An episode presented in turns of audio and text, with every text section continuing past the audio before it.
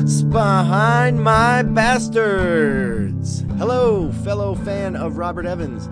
I am BZ Douglas, and thanks for hopping into my podcast feed. I am jumping in front of the actual content that you crave for a real quick plug that I hope you won't 30-second skip. About a year and a half after interviewing Robert and rebroadcasting his audiobook, I decided to become a journalist myself.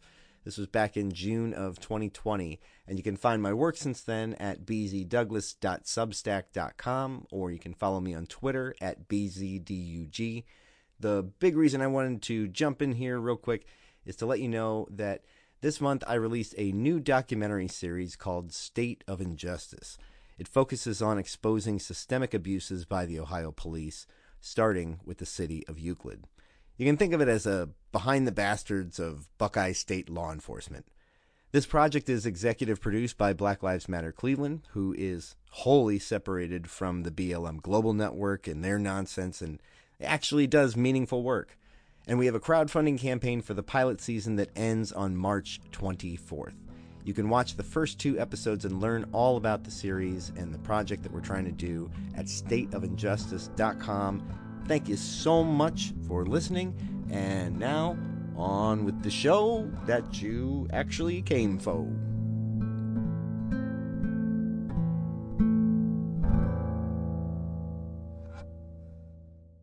Chapter 4: How to Build an Army. Everything you're going to read about in this chapter really happened. It is documented history. I feel the need to emphasize that here, at the beginning, because the history I'm going to discuss is criminally underreported. I'd be willing to bet most of you have not come across any of it in textbooks or in news articles, unless you've gone out of your way to learn about this particular subject. The question of why none of this is very well known is a good one, because the story I'm going to tell in this chapter is the story of a bloody, vicious, and exceptionally deadly insurgency that, had a few things broken differently, could have plunged this nation into mass violence. As it was, hundreds upon hundreds of people were killed, and the killing continues to this day. The story of this insurgency starts, as most of these stories do, with a single man named Louis Beam. Like me, Louis Beam was a Texan. Born in 1946 in Lufkin, he grew up in the America that modern conservatives still longingly hearken back to. His parents were working-class people, and his father served in combat during World War II. That tradition inspired Beam to enlist in the Army at age 19. He had a pregnant wife at this point, and every reason to avoid conflict, but Beam sought out a baptism by fire. Louis Beam entered a U.S. military that was, for the first time, racially integrated. This did not sit well with him. He was a fierce supporter of George Wallace's presidential campaign, which put him in the same ideological orbit as Willis Carto's Liberty Lobby and William Pierce's band of Nazi revolutionaries. It's possible he read some of Carto's newsletters during this period. Shortly after shipping out to Vietnam, Beam and several of his comrades hung Confederate flags in their barracks as an act of protest against the civil rights movement. Bring the War Home by Kathleen Belew provides a good context for the nature of racial strife among American soldiers in Vietnam during this period. Quote, "While white and black soldiers faced combat together, the rear echelon was intensely segregated. One black soldier described Saigon as just like Mississippi. In Beam's camp at Chu Chi in Vietnam, black and white soldiers frequently exchanged insults, slights, and blows. Beam served in the 25th Aviation Battalion at a moment of escalating racial tensions. As the language of black power circulated between home and battlefront, black soldiers created a culture of afros and black berets, greeting each other with fist bumps. Some white soldiers in the 25th reported feeling alienated or threatened because of such actions. Klansmen serving as active duty personnel in Vietnam announced plans for cross burnings and spray-painted racial epithets on rear echelon buildings. By 1970, the Marine Corps recorded more than 1,000 incidents of racial violence at installations, both in Vietnam and back home." Now, in 1964, four members of the United Klans of America murdered a black Army Reserve lieutenant colonel. Later in the 1960s, the Camp Pendleton Klan chapter reached 200 members in size and carried out a campaign of shooting, firebombing, torture, and harassment of black Marines. Louis Beam did not join the United Klans until after being discharged from service, but he served in a military where racial violence was common and where membership in extremist groups by uniformed service members was common. Beam was a helicopter door gunner, manning a 50 caliber machine gun, and, by his own recollection, killing over 50 people. He expressed appreciation for the joys of killing your enemy, but also struggled with what would later come to be known as PTSD. Beam called it post-Vietnam stress syndrome.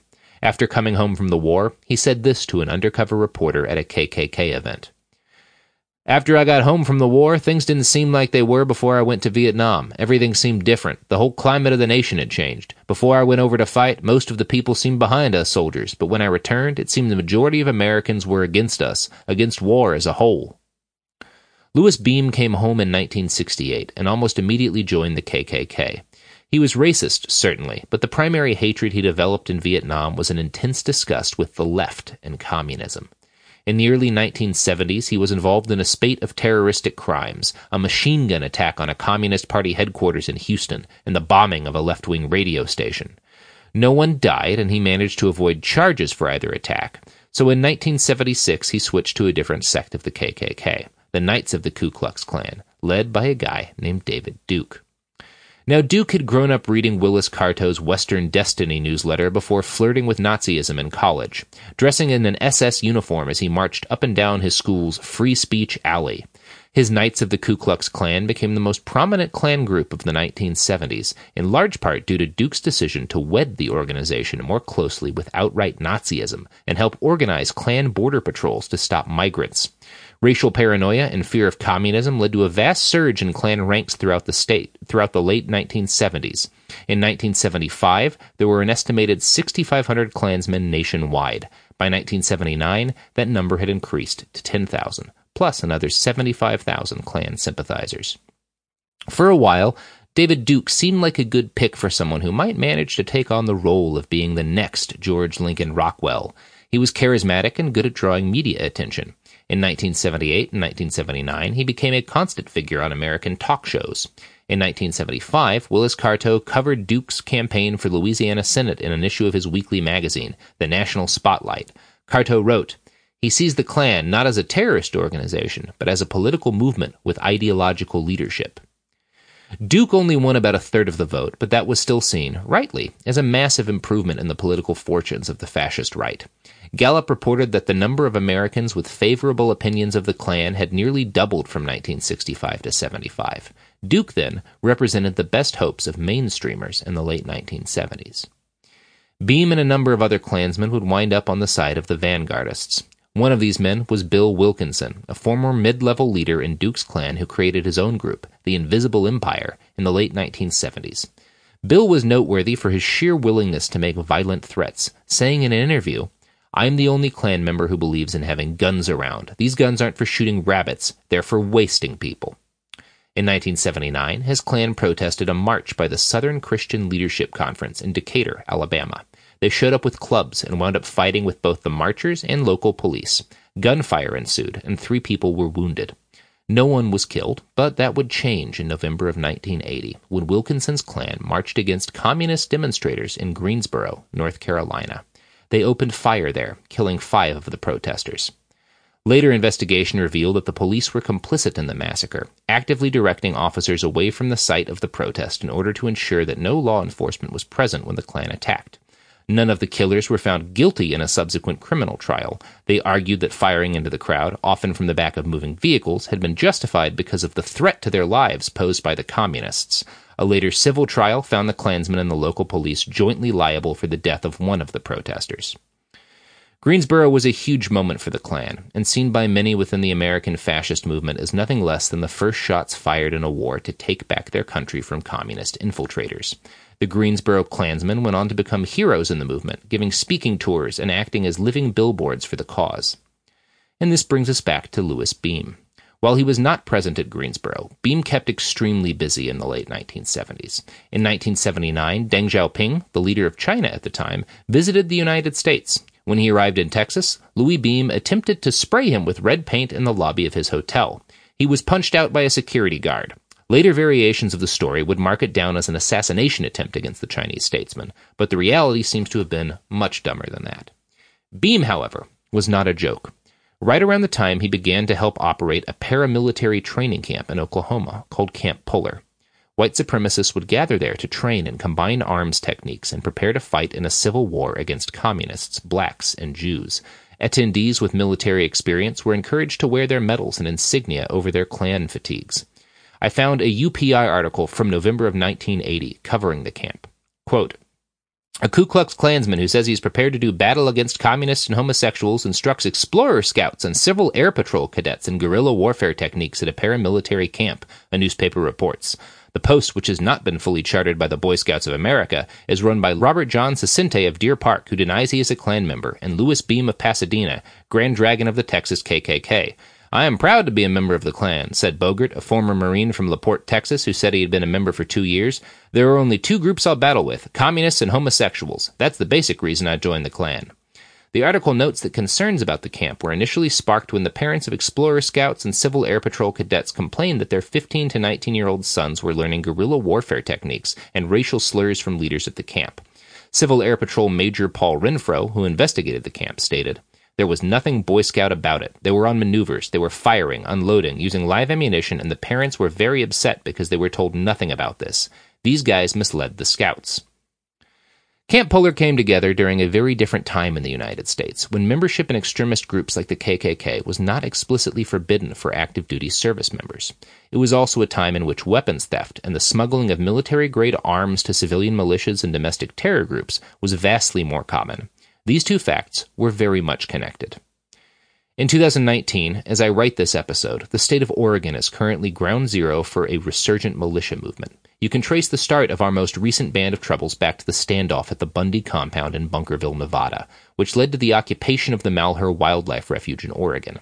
A number of the men who were involved in that are currently helping state-level Republican legislators hide in Idaho after they fled the state in an attempt to stop a cap-and-trade bill. Oregon Governor Kate Brown sent state police to bring the recalcitrant senators in. When informed of this, Senator Brian Boquist, hiding in Idaho, said, "Send bachelors and come heavily armed." Even from that brief summary, it should be obvious how groups like this work. They do not have the numbers to enforce their will democratically, and they are not willing to yield to the preferences of the majority. So they take up guns and they use violence, or like Brian Boquist, the threat of violence, to get what they want, and they gamble on the fact that no one else will have the guts to use force against them. When these people are not confronted and made to face consequences for breaking the law, they will continue to push. This was the strategy Louis Beam pursued in the early 1980s, while his camp trained new guerrilla fighters for the war he felt was coming to the United States. He looked for opportunities for him and his militiamen to enforce their own rule of law in places where they felt the government would not have the courage to stand against them. Greensboro had been proof that Klansmen could get away with taking justice into their own hands. The state had stood aside while they'd murdered communists and acquitted them afterwards. So Louis Beam looked south from Camp Puller and saw the town of Seadrift, Texas, as another place where he and his comrades could exercise their will and force the cowardly state to flee before them. Seadrift was a crabbing town with a population of around 1,000 people. Life there had recently been disrupted by the arrival of roughly 100 Vietnamese refugees. Overnight, Seadrift went from a very homogenous culture, where everyone spoke English, to a town where 10% of the people were native Vietnamese speakers. That on its own might not have been an issue, but the Vietnamese families proved to be extremely adept crab fishermen. They worked together in large collaborative family fishing groups and worked more efficiently and effectively than the native crabbers of Seadrift. In August 1979, there was a dispute over the distance between two sets of crab traps. A fight ensued, and a white crabber was shot dead. Two Vietnamese crabbers were acquitted for the shooting on self-defense grounds. What happened next will sound very familiar to all of you. Rumors began to percolate that the Vietnamese refugees were being funded on sketchy government welfare checks, and that they'd smuggled gold out of Vietnam when they'd fled. Several of the men in Seadrift were Vietnam veterans, and the scars of war had hardened their hatred to their new neighbors, which was ironic because the Vietnamese refugees who settled in Seadrift did so because they'd sided with the Americans and worked for the South Vietnamese government. They had more cause to hate communists than most of the white crabbers who cursed them as red infiltrators. In 1980, the first of these new immigrants earned their American citizenship. This provoked a paroxysm of rage. 3 of the Vietnamese boats and 1 mobile home were firebombed. There were beatings. One man pulled a gun on a Vietnamese fisherman walking home across a dock and shot him in the leg. Louis Beam and his clan waded into this mess with glee and consummate expertise. They started pointing out reams of propaganda, newsletters, and magazines calling the Vietnamese refugees boat people and accusing them of being riddled with tuberculosis and malaria. Klan propaganda also sought to stoke fears that the new immigrants would sexually assault local white women. They even named their activities in Seadrift Operation Hemline, a reference to the modest, decent white women they were supposedly protecting. In one interview with a reporter, a Klansman in Seadrift said, quote, "Galveston Bay is just like a fine woman. If you rape her, she's never good anymore." On January 10, 1981, the Vietnamese-owned shrimping vessel Trudy B was lit on fire in its dock. The next night, another Vietnamese shrimping boat was burned. Local police reported seeing 4 white males in Klan robes starting the fires. This would prove to be but a prelude. In February of 1981, the Texas KKK held a massive Klan rally in Santa Fe, Texas, drawing 300 or 400 armed paramilitaries. Louis Beam, master of ceremonies, burned a small rowboat named USS Viet Cong. He told the gathered Klansmen to pay attention to his technique because he was illustrating the proper way to destroy a boat by arson. He decried the theft of job security of real Americans by immigrants and promised that if the Vietnamese fishermen in Seadrift didn't flee by May 15th, the KKK would, quote, "take matters into its own hands." In March, robed Klansmen started carrying out armed boat patrols at the Galveston Bay, wielding assault rifles and displaying an effigy of a lynched Vietnamese person on the rigging of their boat. Several Vietnamese families living on the water fled their homes after close passes by the Klan's armed patrol. There are pictures of these patrols you can find, and they are quite shocking to behold. In one, we see 7 men and 1 young woman in a mix of Klan robes and military fatigues. They wear rifles and stare out with surly expressions into the sea. Most of them are overweight, and on an individual basis they look distinctly absurd in their costumes and military gear. But there is nothing funny about the broader image of a squadron of armed and uniformed racists enforcing their own laws on American soil. Camp Puller had closed briefly after that controversy over their recruiting of Boy Scouts, but it reopened in April 1981 in the middle of all this. Dozens of uniformed militiamen began showing up again and firing their guns past the homes of several black families who lived nearby. The local sheriff complained that he could do nothing because, quote, "no one has filed a complaint. They won't file complaints because they fear reprisal or potential reprisal."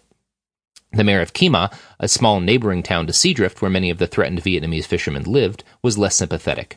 He admitted that the sight of the Klansmen in robes was disturbing, but declared, "I don't have any reason to believe the Vietnamese are not safe." So help did not come from the local government or from law enforcement. Instead, it came from the Southern Poverty Law Center, who helped a group of Vietnamese fishermen file suit against the Knights of the Ku Klux Klan. Beam showed up in court to defend himself wearing his Klan robes and claimed, "I'm only charged with loving this country." Beam wore a gun to his own trial and challenged Morris Dees, the lawyer for the SPLC, to a duel to the death. Eventually, however, the sunlight of this court case acted as a moderate disinfectant, or at least the first sign of real resistance finally checked the Klan's escalating use of force. During the trial, video was played of Beam training militiamen at Camp Puller. In that segment, he was seen advising his soldiers on how to conduct themselves in battle. He told them, quote, "utterly destroy everybody, maximum damage, maximum violence in the shortest period of time. They can do only one thing, die." Finally, on December 3, 1989, under an avalanche of death threats, the judge issued a court order demanding an end to Klan harassment. Beam's paramilitary group, Camp Puller, and 4 other far-right militia training camps in the area were ordered shut down. The Vietnamese fishermen had won. But Louis Beam was far from defeated. He continued to write speeches, newsletters, and articles in various far-right journals of record, culminating in his 1983 book, Essays of a Klansman. In this book, he encouraged his fellow fascist Vietnam veterans to bring the war on home to the United States. While the legal prescriptions against Beam and his fellow Klansmen after Seadrift were more effective than the complete exoneration they received after Greensboro, it effectively did nothing to actually stop Klan organizing. While the far right receded ever so slightly in the first years after Reagan's election, by 1984, America's fascists had realized that the president was not going to be the quasi-Nazi leader they'd hoped he might be. His failure to do things like ban abortion and reinstate segregation was proof to them that politics was useless. The mainstreamers were wrong. Consequently, the white power movement began to grow again, particularly its vanguardist section.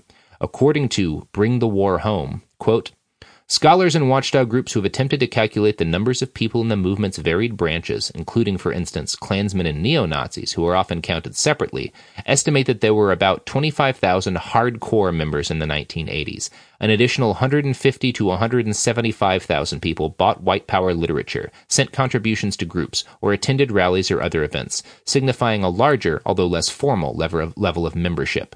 Another 450,000 did not themselves participate or purchase materials, but read the literature. The John Birch Society, in contrast, reached only 100,000 members at its 1965 peak.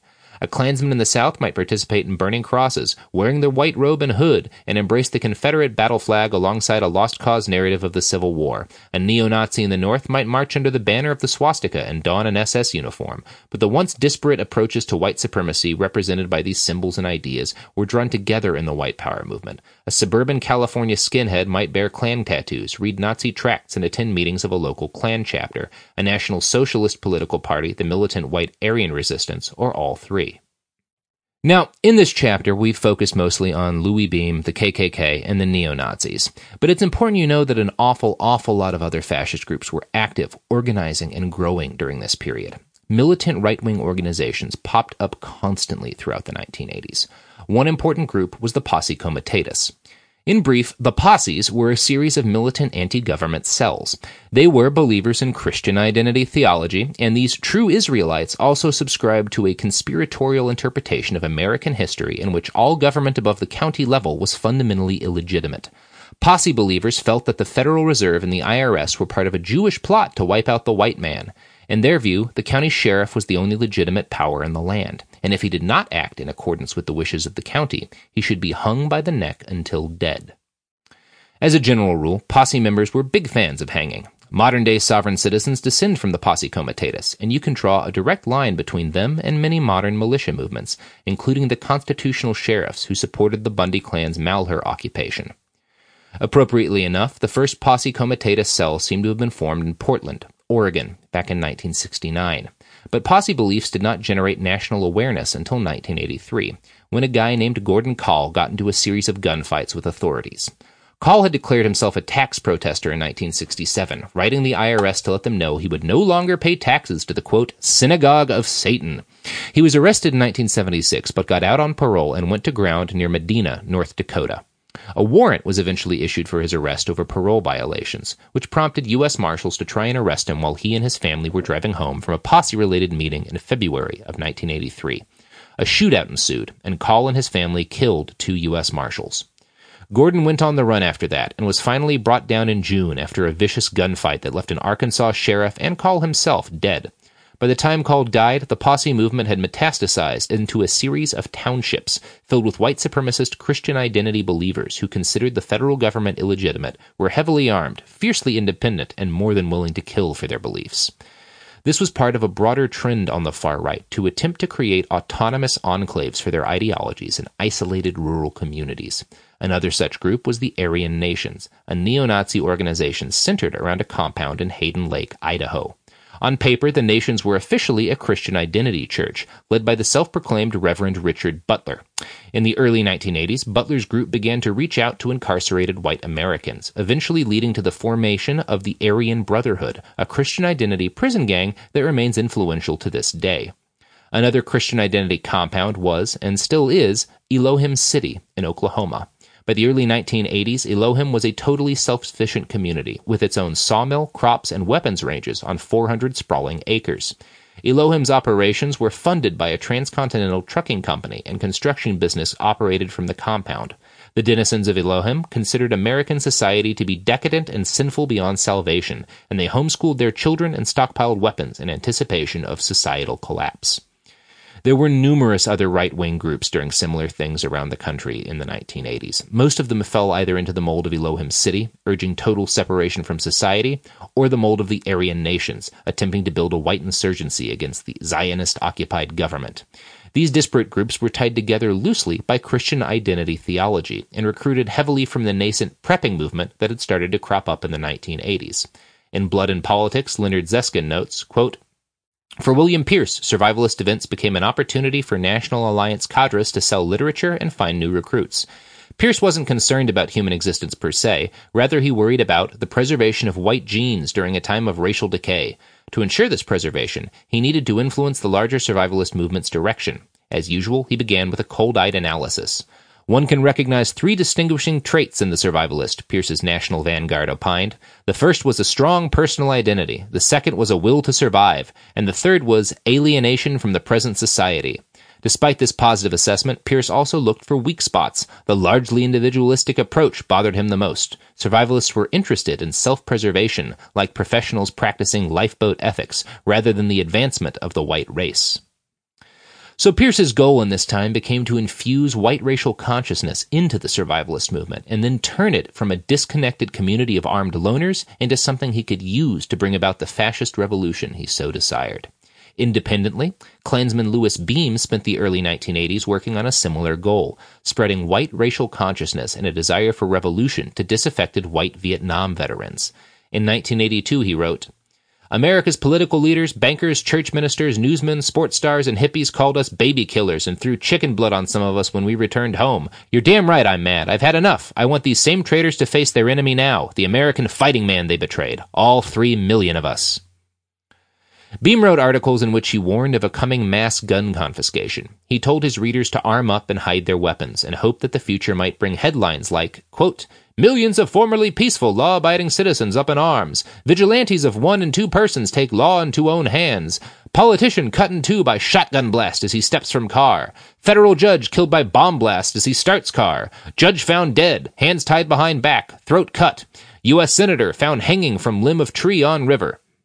In June of 2019, Walter Lübcke, a Christian Democratic Union politician in Germany, was shot dead by a neo-Nazi terrorist. Lübcke was hated for his support of Angela Merkel's open-door refugee policy. His killer had ties to a larger organization of German Nazi radicals, which included members of law enforcement, with a massive stockpile of arms and a list of other politicians they planned to murder. Their goal was nothing less than the overthrow of democratic Germany, in a manner very similar to the story traced out in those fantasy headlines written so long ago by Louis Beam. Like many white nationalists in the 1980s, Beam expressed a growing dissatisfaction with the Republican Party and American conservatives in general. He damned compromise and wrote that his readers should take up the sword, adding, "The sword need not be literal, although many of us would enjoy righteous satisfaction from actually lopping off heads of the enemy. A sword in the year of our Lord 1981 can be an M16, 3 sticks of dynamite taped together, a 12-gauge, a can of gas, or whatever is suitable to carry out any commission of the Lord that has been entrusted to you." In 1983, Louis Beam published an essay in the Interclan newsletter titled Leaderless Resistance. In it, he argued that the top-down organization of traditional fascist groups, like his own clan, Rockwell's old Nazi Party, and its successor, William Pierce's National Alliance, were fundamentally vulnerable to infiltration from law enforcement. This was backed up by the well-known fact that Rockwell's marches had often been half composed of federal informants. It was also backed up by the disastrous 1981 attempt by several American Klansmen to conquer the island of Dominica. Now, Dominica is a small island nation near Venezuela, an assortment of neo-Nazi commandos, including a Klan leader named Don Black, who'd previously been the driver of George Lincoln Rockwell's hate bus, had gathered enough weaponry that they believed they could deploy enough force to overthrow the prime minister and install their own government on the tiny island. They could then use Dominica as a base of operations and a funding engine to support an insurgency in the United States. The whole thing fell apart before Black and his minions could set sail. FBI agents arrested 10 Nazi commandos in New Orleans on a rented boat filled with guns, dynamite bullets, and Confederate and Nazi flags. Don Black and his comrades spent a bit of time in prison, and when Don Black got out, he went on to found the neo-Nazi website Stormfront, but we'll talk about him a little more later. After Dominica, fascist thinkers like Louis Beam were eager to find a new way to organize that wouldn't just get them infiltrated by the FBI. As he noted in Leaderless Resistance, quote, "An infiltrator can destroy anything which is beneath him in the pyramid of organization." In order to counter this, Beam suggested white supremacists adopt a cell-type organization, similar to those used by communist insurgencies.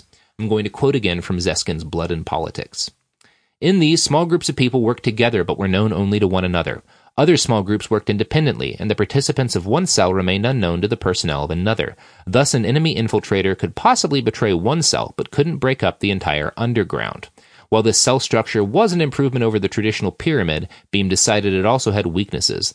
The problem was it required a central command to give direction to all the cells, and their new vision of vanguardism did not support one single leadership. Beam proposed instead a structure composed of cells, like the communists, each operating independently of the others, but without a headquarters. Now, this put Louis Beam in direct opposition with William Pierce, his National Alliance, and the idealized neo-Nazi insurgency he'd imagined in the Turner Diaries. The order had included a strong central structure, directing a series of semi-independent cells and wielding them as weapons towards a greater goal of disrupting society and rendering it ungovernable. Pierce and Beam and their separate camps were at loggerheads, but in 1983, a man came along with a vision to synthesize their dueling theories into one violent whole. Robert J. Matthews was born in Marfa, Texas, on January 16, 1953. He joined the John Birch Society at age 11. In 1971, as a young adult, he was on his way to enlist at Fort Huachuca, Arizona, when he heard a radio report on the prosecution of Lieutenant Bill Cowley, the American officer who presided over the murder of hundreds of Vietnamese civilians at My Lai. Matthews, obviously, thought the killing of women and children was eminently justified in the fight against communism. He decided he would not join an army that wouldn't let him murder little kids with impunity. Matthews first found himself drawn to violent extremism as part of the tax protest movement. He formed an anti-communist militia called the Sons of Liberty and did time for tax fraud in the early 1970s. Through his involvement with the survivalist movement, Matthews was gradually drawn into the cause of white nationalism. He moved to Medellin Falls, Washington, in the mid-1970s, and, in 1980, he joined William Pierce's National Alliance. Robert Matthews fell in love with the Turner Diaries and the vision of a possible white revolution it provided. His earliest on-the-ground activism involved the kind of childish fistfights with anti-fascist protesters that have become so common today. During a Nazi rally in a Spokane public park, he single-handedly fended off several anti-fascists and earned a place in Richard Butler's inner circle. And so, Matthews was on the Aryan Nations compound in Idaho in July 1983 for the annual Congress of White Power Leaders. That summer day, 300 wannabe Aryan revolutionaries sat down to plan the future of their movement. Louis Beam and another fascist thinker, Robert Miles, seemed to have dominated the discussion. Now, there aren't minutes taken in such meetings, since what was being planned at the Congress was nothing less than the violent overthrow of the United States government. But it is generally accepted that the white supremacist leaders who assembled that day walked away with two broad conclusions about the future of their movement. The first was that they would need to use computer networks to organize and coordinate the leaderless resistance Beam advocated. And the second was the value of cell-style organizations and taking their movement forward into the future. Their dreams were grand indeed. Robert Miles sought to establish a series of no less than 600 cells, each 100 miles apart, so the nuclear war they all feared was coming wouldn't wipe them all out. Miles's theories were very much focused around the importance of building a white supremacist movement that could dominate America in the wake of a nuclear exchange with the USSR. Beam anticipated nuclear war too, but he was more interested in building a network of terror cells that could start carrying out attacks on the enemies of the white race at once. But in order to do all this, Beam and his fellow fascists were going to need a lot of money. Computer equipment was not cheap in the 1980s, and the insurgency they planned to build required weapons, too. Not just civilian rifles and sidearms, but military-grade equipment, rocket launchers and machine guns, often bought from bribed military supply officers. In order to fund all this, Miles suggested robbing armored cars. Bit by bit, a plan began to take place. Louis Beam and William Pierce had spent years sketching out theories and passing out propaganda. They'd been rewarded by an American fascist movement that was hundreds of times larger and more capable than anything George Lincoln Rockwell had ever commanded. Now it was time for them to take the next step forward and make the fantasies William Pierce had written down in the Turner Diaries into a reality.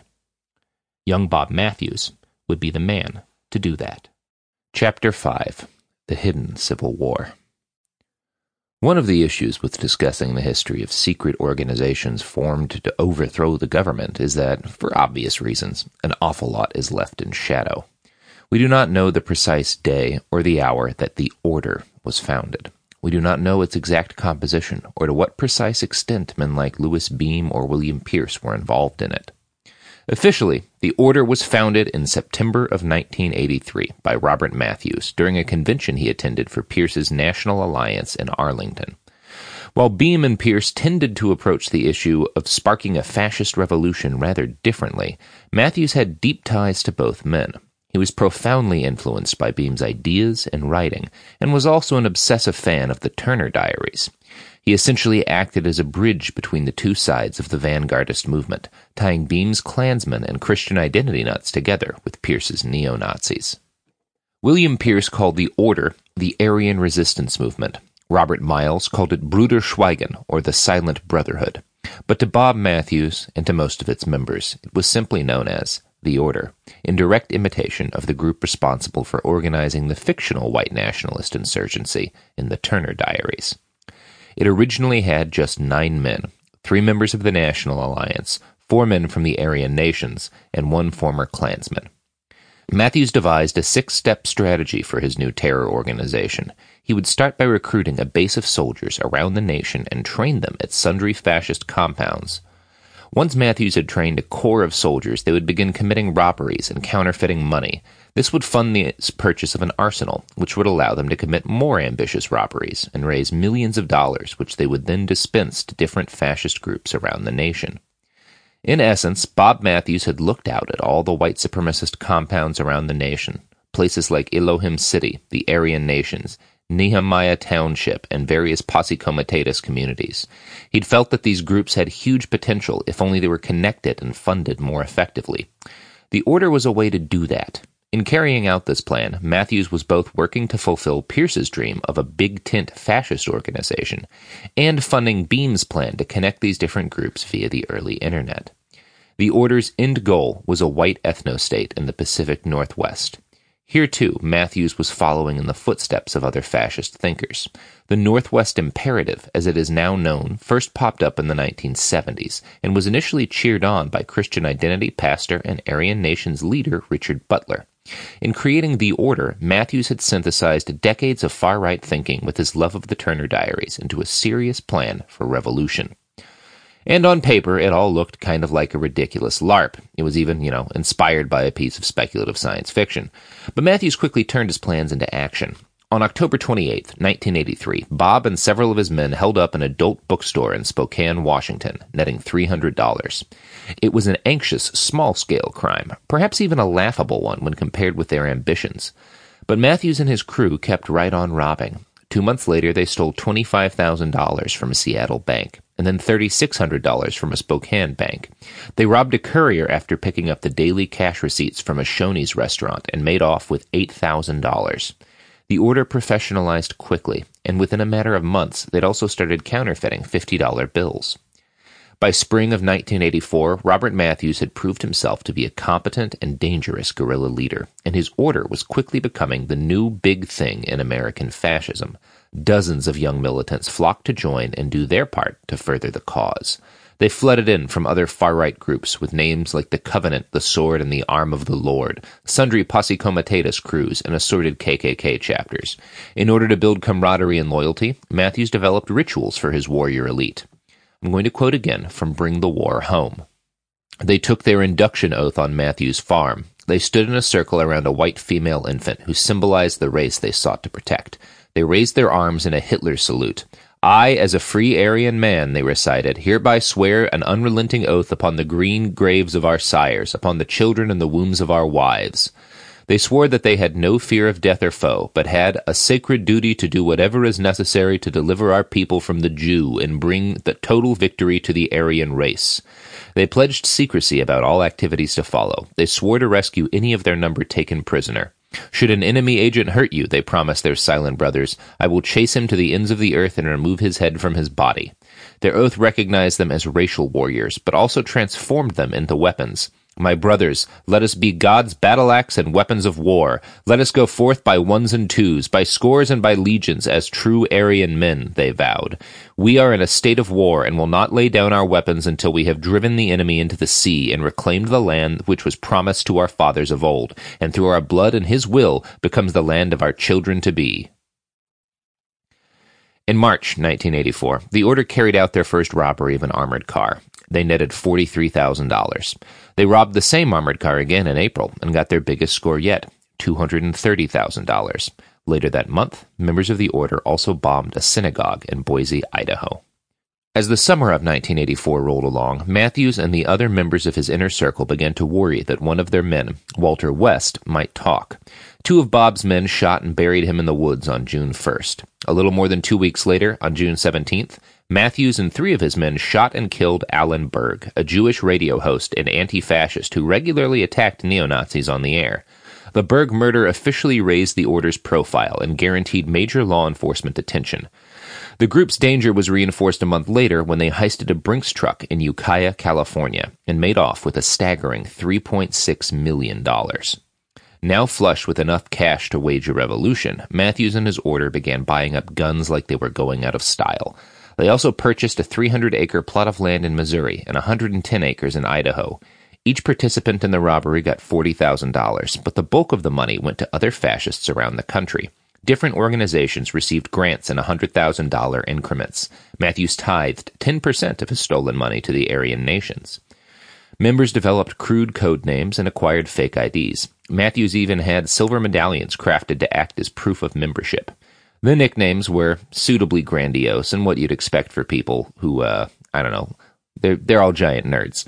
Lone Wolf, Field Marshal, Yosemite Sam. One member was nicknamed Mr. Closet for his love of assaulting gay men. Louis Beam was codenamed Jolly and Lone Star. Pierce was codenamed Brigham after Mormon leader Brigham Young. Both men had medallions. In 9 months, Bob Matthews had turned the dreams and theories of men like Beam and Pierce into a real revolutionary movement. He'd made the Turner Diaries real. New recruits to the Order were reportedly handed copies of the book, and for quite a while, law enforcement seemed powerless to do anything to stop them. According to Bring the War Home, even if federal agents and a few journalists were aware of the white power movement, the mainstream public continued to see most white power violence as the work of errant madmen. The phrase lone wolf, previously used to describe criminals acting alone, was employed increasingly in the 1980s and 1990s to describe white power activists.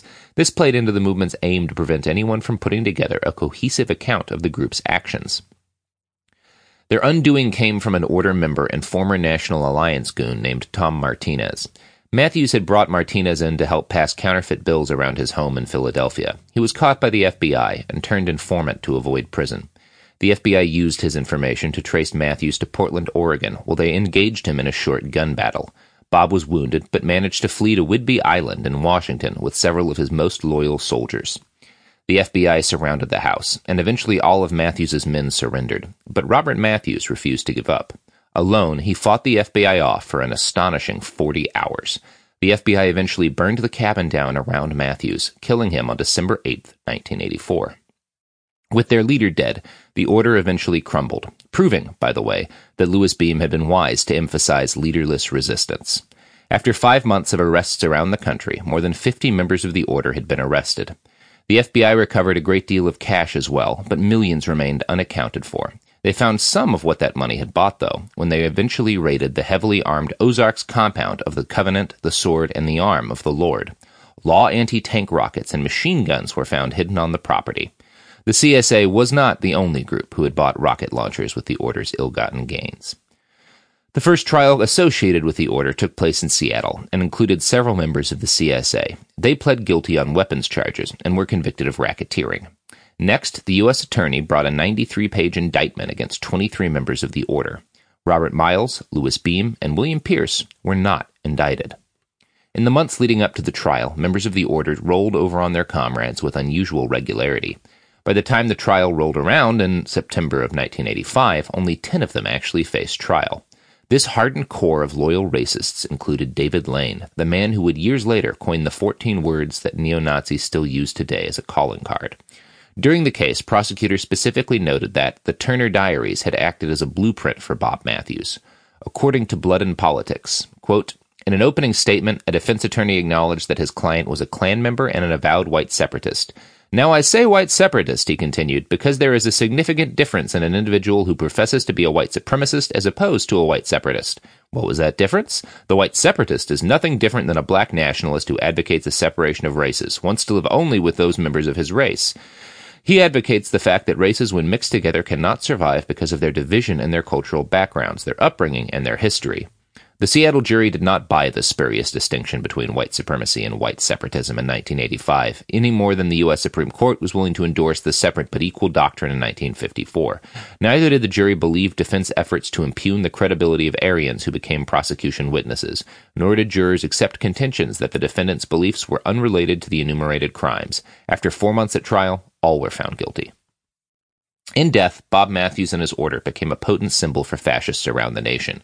In Raleigh, North Carolina, hundreds of them rallied under banners that said, "We love the order." In Idaho, a group called Order 2 set off several bombs in Coeur d'Alene. The date of Matthews' death, December 8th, became Martyrs' Day to many neo-Nazis. Some of them started carrying out memorial camping trips near where he had died on Whidbey Island. But still, the order had failed in its goals, and that failure had come at a substantial cost. William Pierce and Louis Beam had not been indicted or charged as a result of Matthews' activities, but they now found themselves at the center of way more FBI attention. In an operation named Clean Sweep, the FBI began seeding white supremacist organizations around the country with undercover operatives. Later in 1985, they stopped an Aryan Nations plot to kill a government informant. Another terrorist associated with that group was stopped after bombing a federal building, several businesses, and a rectory in Coeur d'Alene. In 1986, the feds busted William Potter Gale, founder of the Posse Comitatus, in Nevada. Gale and several allies were convicted of planning to bomb the IRS. Near the end of 1986, the FBI busted 8 members of a new group, the Arizona Patriots, before they could carry out their goal of following in Bob Matthews' footsteps. The group had planned to rob banks to finance a domestic insurgency. All around the United States, white supremacists continued to plot and launch attacks. One of these men was Glenn Miller, formerly the leader of a group called the White Patriot Party. He'd received at least $75,000 in order money from Bob Matthews. As the FBI busted more and more of these guys, they found more evidence of the order's influence and money. Gradually, they pieced together the story of what had really gone on, and came to realize that Matthews's group had sought nothing less than the complete overthrow of the United States government. In mid-1986, Louis Beam, Richard Butler, Robert Miles, and several other ideological leaders of the American fascist movement were finally indicted for their role in the order. The Justice Department charged these men with a number of crimes, including seditious conspiracy to, quote, overthrow, put down, and to destroy by force the government of the United States and form a new Aryan nation. William Pierce, oddly enough, was not indicted. Seditious conspiracy was a crime numerous communists and Puerto Rican nationalists had already been successfully convicted of committing, but no Nazis or white supremacists had ever been convicted of the crime. Despite the order's shocking violence and well-documented goals, this fact was not about to change.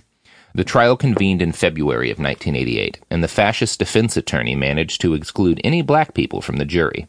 The trial was, almost instantly, a shit show, and served more to allow Louis Beam to preach his views to the nation than to guarantee justice.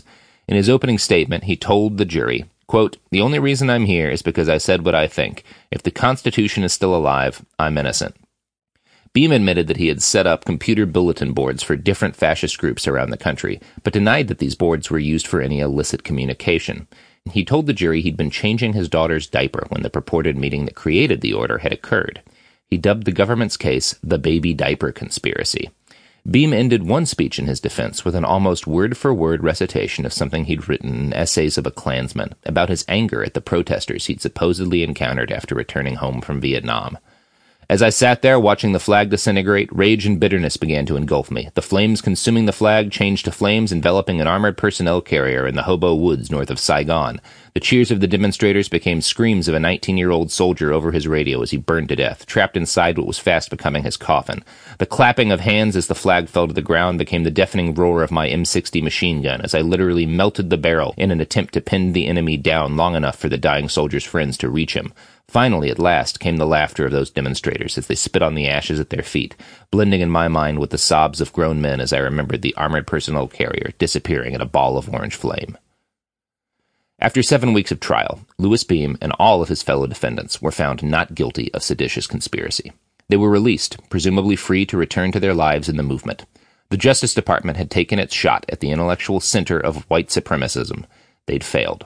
And ultimately, their failure came not from law enforcement's unwillingness to prosecute Nazi revolutionaries, but from ordinary white Americans and the sympathy they held for men like Beam, who billed themselves as warriors against communism and patriotic Americans. Beam's racism, and his desire to overthrow the government simply weren't seen as all that bad by a jury of his peers. The leaders of the white supremacist movement had gotten off, more or less, scot-free.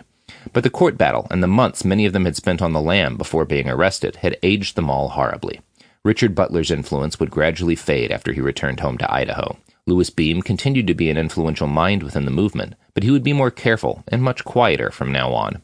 The heat brought on by the crackdown forced Beam to retire his beloved inter-clan newsletter and survival alert. The last issue contained an essay by an unknown author, probably Beam. In it, he wrote, quote, "The second American Revolution will be a revolution of individuals, a revolution without exact precedent in recorded history, because individuals can accomplish complex acts of resistance without parallel or betrayal or even detection by the most advanced snooping devices. Missions formerly assigned to groups may be undertaken by individuals equipped to fight alone." It would not be long before a young man named Timothy McVeigh would prove these words prophetic. Chapter 6. The Perfect Soldier.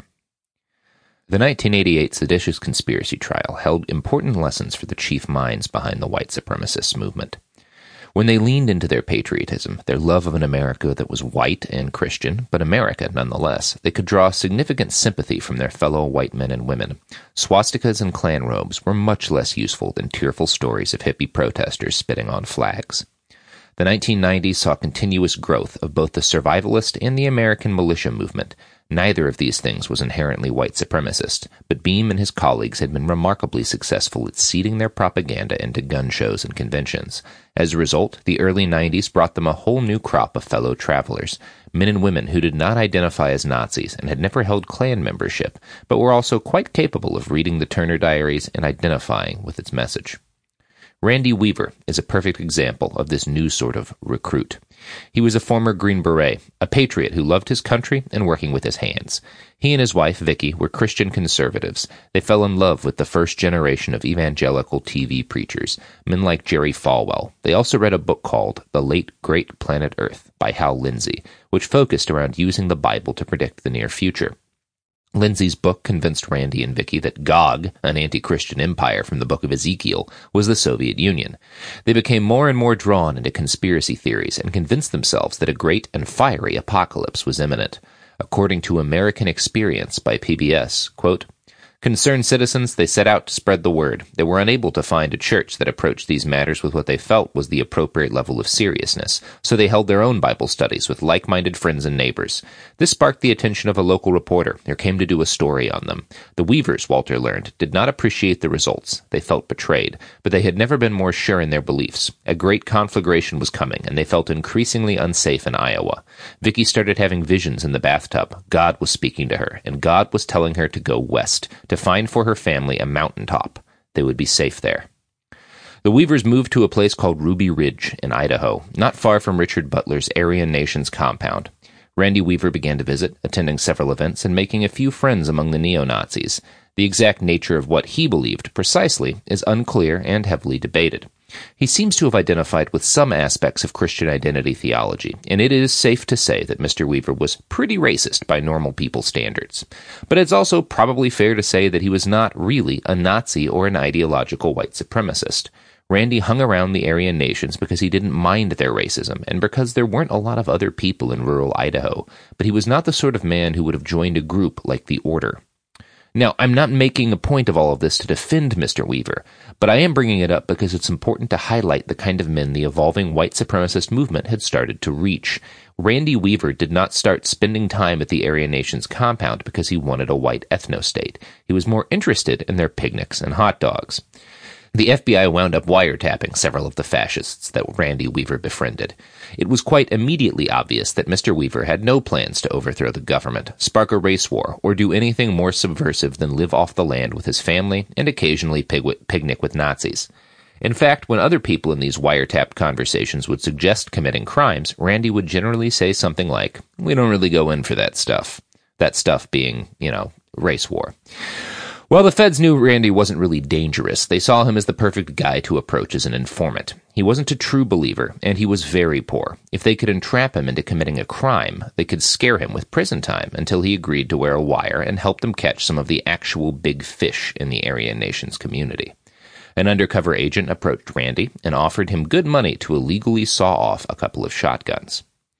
Now, Randy was not a believer in the legitimacy of American gun control regulations, and he needed the cash, so he happily acquiesced and was subsequently busted for it. The feds made their offer, and Randy refused them. He was arrested on federal firearms charges and taken to jail. Randy managed to make bail, though, and he fled back to Ruby Ridge and holed up with his family and a fuckload of guns in the hope that the federales would not follow. They did. But the attempted arrest did not go well. A U.S. Marshal was shot dead by the Weaver clan, and the authorities responded with a blizzard of indiscriminate gunfire, killing Randy's 14-year-old son, the family dog, and his unarmed wife, Vicky. A standoff ensued. The law came in with helicopters, armored vehicles, and the kind of militarized police that look painfully familiar now, but were new and terrifying back in 1992. The media descended on Ruby Ridge, too, and the assault on the Weaver family spread virally throughout the far right. The Weavers were the perfect poster family to illustrate government overreach. Footage of black helicopters hovering over Ruby Ridge and saint-like pictures of Vicky Weaver were almost tailor-made to sell the idea that the New World Order was coming for decent, white, Christian, gun-owning Americans. Louis Beam and his fellow fascists knew a perfect opportunity when one came knocking. Later in 1992, while Ruby Ridge was still in the news, the leading minds of the white supremacist movement gathered in Estes Park, Colorado, for a summit on how, precisely, they could use this tragedy to their advantage. The summit was convened by Pete Peters, a Christian identity preacher from Colorado and the head of a sizable Christian identity church, the LaPorte Church of Christ. Here's how Leonard Zeskin summarizes the proceedings in Blood and Politics. For 2.5 days, they met in committee, deliberated in plenary sessions, and engaged in the kind of one-on-one conversations known in the parlance of business professionals as networking. They made decisions in the name of Jesus Christ and Yahweh, sang "Onward, Christian Soldiers," and otherwise conducted themselves in a manner of quiet resolve appropriate for their surroundings. A YMCA facility abutting the park. No guns were waved, and even the most heated rhetoric seemed to have the blood drained out of it. Estes Park would come to signify a radical shift in the tactics of the white power movement. Like the 1983 Aryan Nations Congress, we mostly know what was discussed at Estes Park because of the things that happened after it. Louis Beam published an article in his new magazine, ironically named The Seditionist, and called for leaderless resistance in the wake of Ruby Ridge. Big Star One, a militia with members in Texas, Oklahoma, and New Mexico, carried out grenade launcher and mortar training exercises in rural Texas. The Montana militia published a guidebook on how to engage in domestic terrorism. In 1993, law enforcement across the nation found 13 explosive caches meant to be used in attacks as varied as a National Afro-American Museum in Ohio and a black church in Los Angeles. None of this made the news in a big way because of something that happened in mid-1993, the siege of the Branch Davidian compound in Waco, Texas. The Branch Davidians were not a Christian identity sect, and David Koresh was not affiliated with the white supremacist movement, but the ATF siege of their compound so soon after Ruby Ridge was easy for Louis Beam and his comrades to propagandize around. This is not an audiobook about the Waco disaster, and I won't even try to cover what happened there in detail. What's important for our purposes is the end result. On February 28, 1993, ATF agents attempted to serve a search warrant about the sexual abuse and illegal weapons charges.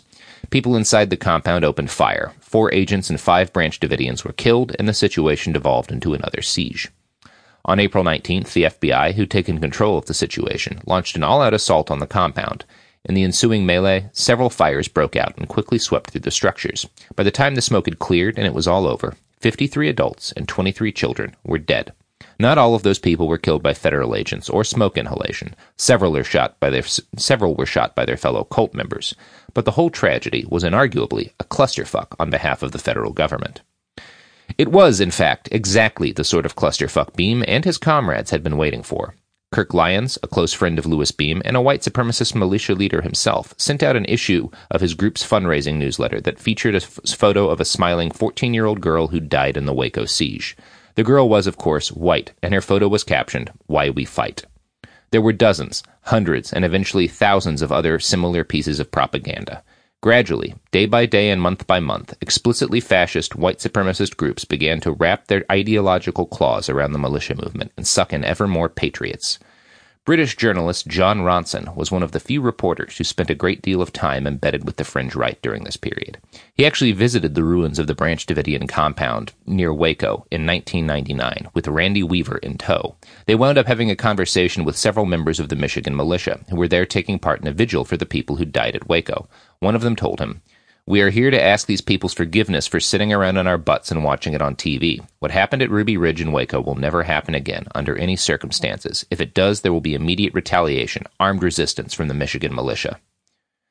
Now, in Blood and Politics, Zeskin notes that in the wake of Ruby Ridge and Waco, the Michigan militia surged to more than 12,000 members, including a young Desert Storm veteran named Tim McVeigh. Timothy James McVeigh was born on April 23, 1968. He grew up mostly in Pendleton, New York, and had an early childhood that was pretty standard for the 70s and 80s, watching Gumby and Truth or Consequences, playing cowboys and Indians or cops and robbers with other kids in the neighborhood. Tim preferred playing the good guys as he saw them, cops or cowboys whenever possible. He was sickly and somewhat prone to accidents, hurting himself in all sorts of ways young boys who spend a lot of time in and around the outdoors tend to do. Tim was an energetic boy, and he might have been someone who'd have wound up on Ritalin had he been born a decade or two later. He was constantly in trouble for minor things, but he also had a good heart, as this story from American Terrorist, the fantastic biography of McVeigh, makes clear. Tim was playing near the pond when he noticed one of the older neighborhood boys carrying a burlap sack. The sack was weighted down with rocks, but the curious Tim could see there was something else wriggling around in the sack. He watched as the older boy pitched the sack out into the pond, where it quickly sank to the bottom. "What was that?" Tim asked, running around the far shore of the pond where the neighborhood boy stood. "Those are kittens my cat had," the boy answered in a matter-of-fact tone. "We had to get rid of them." For Tim, who loved animals, and especially kittens, the realization of what he had witnessed hit him hard. He cried about the incident for days. Tim fell in love with guns at an early age. His grandfather took him shooting when he was 7. This probably sounds crazy to a lot of people, but it's actually quite normal in rural America. I myself had an upbringing not all that different from Tim's, albeit in rural Oklahoma, and I was around 7 the first time my uncle took me out shooting. Tim's grandpa, Ed McVeigh, was a stickler about firearm safety and considered safe gun ownership to be an integral part of American citizenship. Being small and sort of weird, Tim McVeigh was a bit of a magnet for bullies. He developed a deep hatred of bullying and a reflexive rage at the sight of anything he saw as bully behavior, whether it was from an individual or an institution. Tim's parents divorced when they were young. His sisters chose to go with their mother, but Tim stayed with his father so that he would not have to be alone. After the Oklahoma City bombing, a number of pundits would try to tie Tim's parents' divorce to his evolution as a terrorist. That would seem to be an overstatement, but he did tie his mother leaving his father to broader social trends, later stating in an interview that, "In the past 30 years, because of the women's movement, they've taken an influence out of the household." When one reads about McVeigh, they get the feeling that had he been born later, he might have found a home within the alt-right. He was obsessed with the Star Wars movies and identified heavily with Luke Skywalker. As the 80s rolled along and home computers started to become more common, McVeigh became one of the first generation of computer nerds. He was on the internet before almost anyone else. His handle on those early boards was The Wanderer. We can't know everywhere he went in the early internet, but it's unlikely to be pure coincidence that Tim McVeigh grew obsessed with survivalism and the Second Amendment during the years when he was most involved in nascent internet culture. It's entirely possible he came across some of Louis Beam's writing in this time. We know for a fact that he fell in love with a book I've already discussed at length in this series. Timothy McVeigh first heard about the Turner Diaries from an ad in Soldier of Fortune magazine. He ordered the book by mail and fell madly in love with it. For the rest of his life, he'd insist that the book's gun rights advocacy was what drew him to it, not its depiction of a genocidal worldwide race war. And it is possible he was telling the truth about this. Post Estes Park, the Turner Diaries remained one of the linchpins of white supremacist recruitment in the United States. Ads for it in magazines like Soldier of Fortune often posed the question, "What will you do if the government comes for your guns?" None of this is to say that McVeigh wasn't racist. He grew up in a place where everyone was white. At age 19, he got a job as a guard on an armored car. He later recalled his colleagues expressing casual racism towards black residents on the east side of Buffalo, and eventually adopted these beliefs and their propensity for using racial slurs. Racism was a fact of Tim's life, but it was not the major motivating factor in his behavior. What was were guns. During his time as a security guard, McVeigh spent most of his recreational time shooting. He eventually got in trouble with his neighbors for doing so, and this seems to have influenced his desire to join the military. McVeigh was an excellent Army recruit, and by all accounts, a very good soldier. He fell in love with most aspects of military life, although he disliked the emphasis training placed on killing. In a later interview, he recalled, 20 times a day it would be, blood makes the grass grow, kill, kill, kill. You would be screaming that until your throat was raw. If somebody put a video camera on that, they would think it was a bunch of sickos. On base, McVeigh continued to read far-right literature, devouring conspiracy theories about the United States and the UN conspiring to steal the freedoms and guns of Americans. He handed out copies of the Turner Diaries to his closest comrades. He was warned several times by friends who read the books that people would think he was a racist if he kept passing that shit around. The Gulf War would give Tim McVeigh his first chance to actually use violence against other human beings. And interestingly enough, he seems to have hated it. He was not on board with the war from the beginning. McVeigh felt the U.S. military should only get involved in conflicts that directly affected the lives of American citizens. He saw U.S. intervention against Iraq as bullying, and Tim McVeigh still hated bullies. When he shipped over to Iraq, McVeigh was the gunner on a Bradley fighting vehicle. During a battle in country, he killed 2 Iraqi soldiers with the Bradley's very large gun and watched in horror as their bodies disappeared into a red mist. The incident scarred him. Unlike Louis Beam, McVeigh did not enjoy killing. The whole war left a bad taste in Tim's mouth. He was particularly furious when he read about the U.S. Air Force bombing of the Al-Amira bomb shelter in Baghdad, which killed 300 people, mostly women and children. McVeigh returned to the United States significantly less enchanted with military life. He focused some of that frustration on the black soldiers he served alongside. Several of them walked around the base in Black Power t-shirts, which infuriated Tim. He was heard several times using the N-word and had a reputation for ordering some of his black subordinates to sweep up the motor pool. When pressed about this later, McVeigh would point out that some of his closest comrades in the military were black. I'm going to quote again from American Terrorist.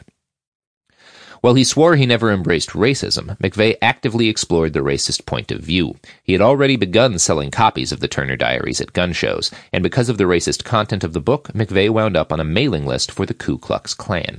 McVeigh claimed he had virtually no idea what the KKK was all about the first time he received literature from the racist group. He was impressed by one of its pamphlets, which expressed concerns about the loss of individual rights in American society, and a desire to go back to the way things were in the days of the Founding Fathers. McVeigh sent $20 for a trial membership to KKK headquarters in North Carolina. One of the enticements for joining was a White Power t-shirt that McVeigh planned to wear around Fort Riley. Why would a non-racist want a White Power t-shirt? McVeigh maintained it was intended to protest what he saw as a growing double standard in the Army. He said that he never did wear the shirt, but he made no apologies for buying it, then or now.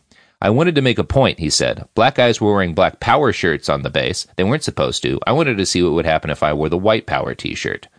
McVeigh did not renew his KKK membership when his first year was up. He had joined the KKK, he says, because he thought the Klan was fighting for the restoration of individual rights, especially gun rights. But the more research and reading he did, the more he realized that the Klan was almost entirely devoted to the cause of racism. McVeigh's enemies weren't blacks. They were politicians who were pushing more gun laws. He decided that the KKK material was manipulative to young people. Tim McVeigh, like Randy Weaver, was a perfect example of the sort of man Louis Beam was hoping to reach.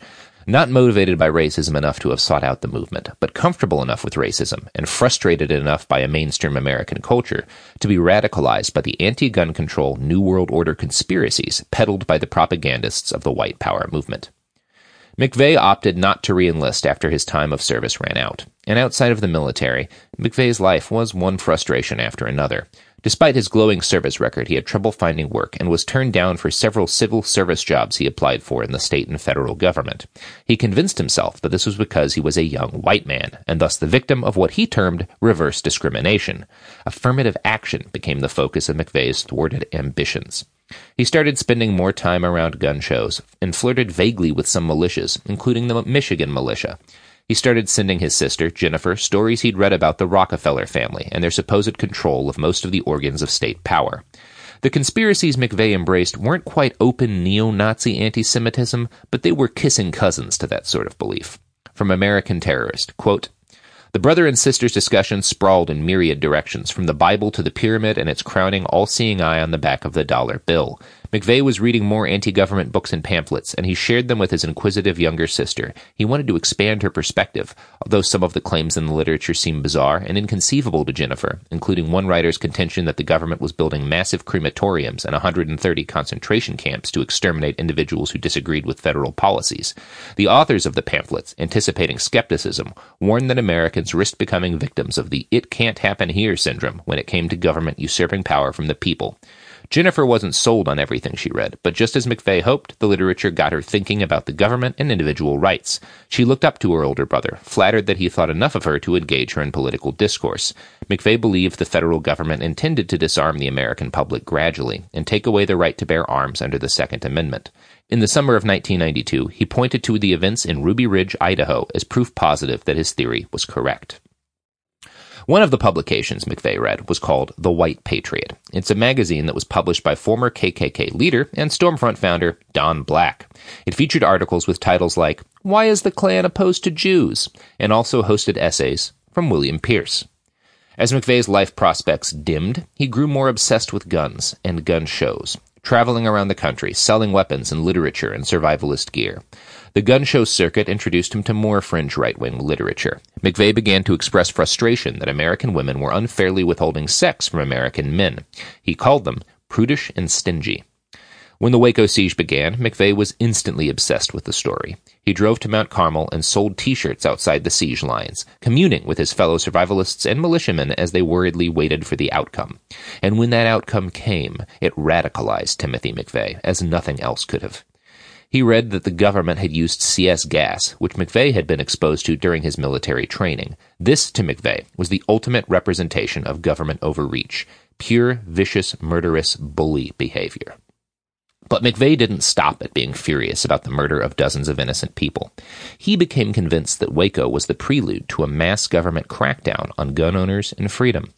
He told one friend that he suspected the feds had purposefully started fires in the compound. The government wanted it to burn because the government couldn't win. The public sentiment was changing.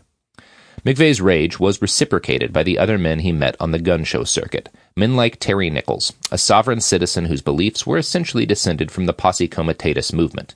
McVeigh spent time living on Nichols' farm and crafting explosives, small homemade bombs initially just for the purpose of amusement. But over the months that followed Waco, McVeigh's rage and the paranoia stoked by years of fringe right conspiracy theories and his love of the Turner Diaries started to metastasize into a plan to bomb the Murrah Building in Oklahoma City. The structure of McVeigh's attack was directly inspired by a passage from the Turner Diaries. At one point, Earl Turner's cell bombs the FBI's headquarters. Pierce goes into exhaustive detail about the device they used, a truck bomb made with 4,400 pounds of ammonium nitrate, essentially the same weapon McVeigh constructed and used to destroy the Murrah Building. On the day he detonated his bomb, killing 168 people, McVeigh put a sort of manifesto together in an envelope in his car. It included many photocopied pages of the Turner Diaries. McVeigh highlighted one passage in particular from a chunk of the book where Earl Turner's cell carries out a mortar attack in Washington, D.C. Quote, "The real value of our attacks today lie in the psychological impact, not in the immediate casualties. More important, though, is what we taught the politicians and bureaucrats. They learned this afternoon that not one of them is safe beyond our reach. They can huddle behind barbed wire and tanks in the city, and they can hide behind the concrete walls of their country estates, but we can still find them and kill them." And Timothy McVeigh, Louis Beam, and his fellow fascists had found the perfect soldier, and the perfect exemplar of Beam's concept of leaderless resistance. He was not a lone wolf, as some foolish pretenders of journalism have named him. McVeigh was radicalized by a constellation of writers and thinkers, as well as hundreds of men he spoke with at gun shows and survivalist conventions, and sitting outside the siege lines at Waco. He was radicalized by William Pierce, who wrote the Turner Diaries, hoping desperately that some young man would read it and do exactly what McVeigh did. McVeigh's attack prompted a response from the federal government, but not the one you might expect. While there were some crackdowns of militia cells and organizations, the Justice Department largely reacted by taking a lighter hand with white supremacists and militias. In 1996, the Montana Freemen wound up in a standoff with the federal government. As a group, they represented the synthesis of Christian identity and Posse Comitatus beliefs. They declared themselves independent of federal control and wound up in an 81-day standoff with law enforcement. For a while, it looked as if the Freeman compound might wind up being another Waco. But then the standoff ended peacefully. Video footage of the 23 adults and 4 children surrendered showed no giant armored vehicles or military-looking police. The FBI's hostage rescue team wore sneakers and casual civilian clothing. McVeigh would go to his grave convinced that the lighter hand used on the Montana Freemen was the result of his attack on Oklahoma City. And, according to American Terrorist, quote, "Clinton R. Van Zandt, the former FBI agent who had tried without success to negotiate a peaceful end to the Waco standoff 3 years earlier, agreed with McVeigh, at least on that point. Retired from the FBI and working as a security consultant, Van Zandt feels that the government learned a painful lesson from the Oklahoma City bombing. In Van Zandt's words, the government realized that it must become a velvet brick, not a battering ram. What an absolute classic tragedy, Van Zandt said soon after the conflagration of Waco.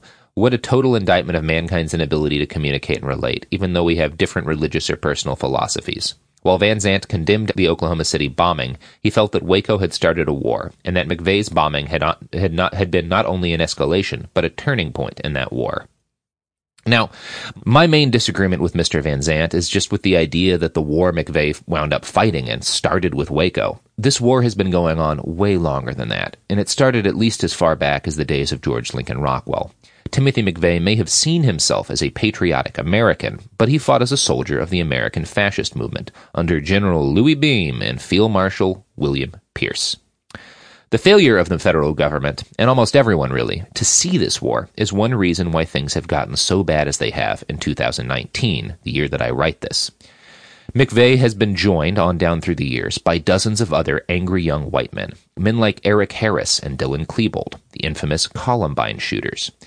Most experts agree that Harris was the primary motivating force behind the attacks, more or less pulling Klebold along with him. It's not often reported on, but Harris was obsessed with Adolf Hitler and Nazism. He wrote constantly about Nazi ideology, his hatred of free speech, the press, and his desire to see mentally defective people executed.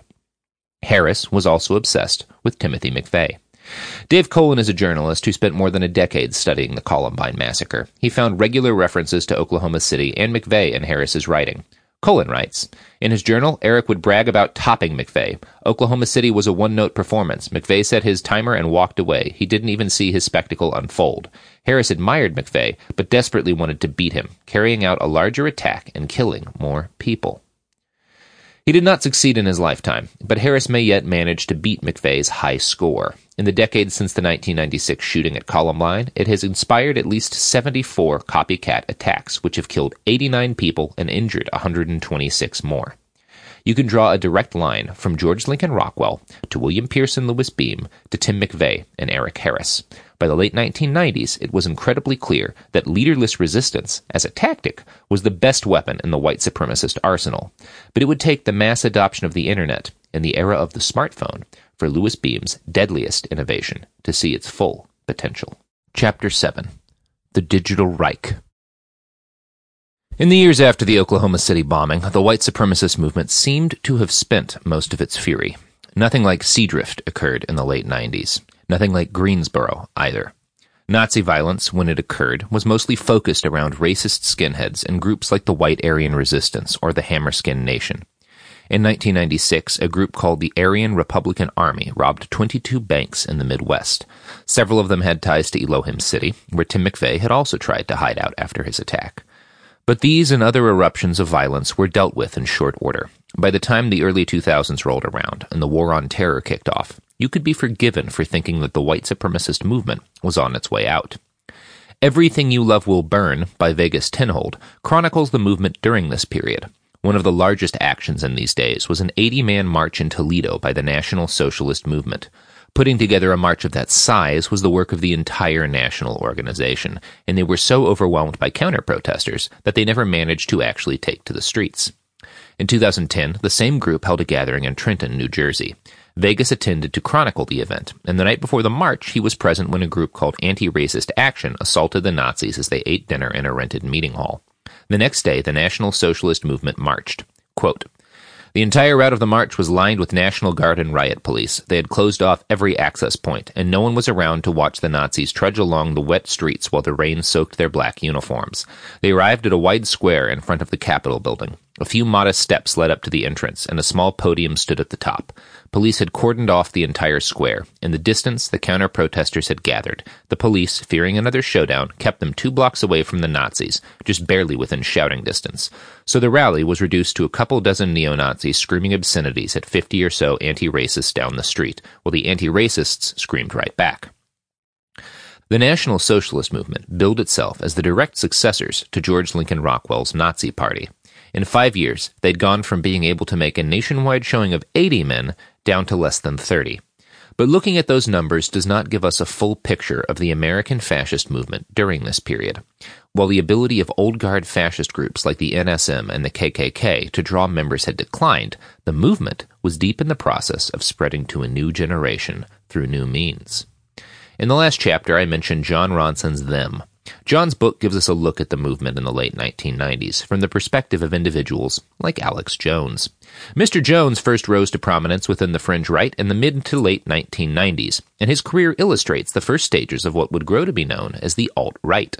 On paper, Jones was a libertarian, a political independent who attacked Democrats and Republicans with equal vigor, seeing both as agents of the New World Order and the globalist elite.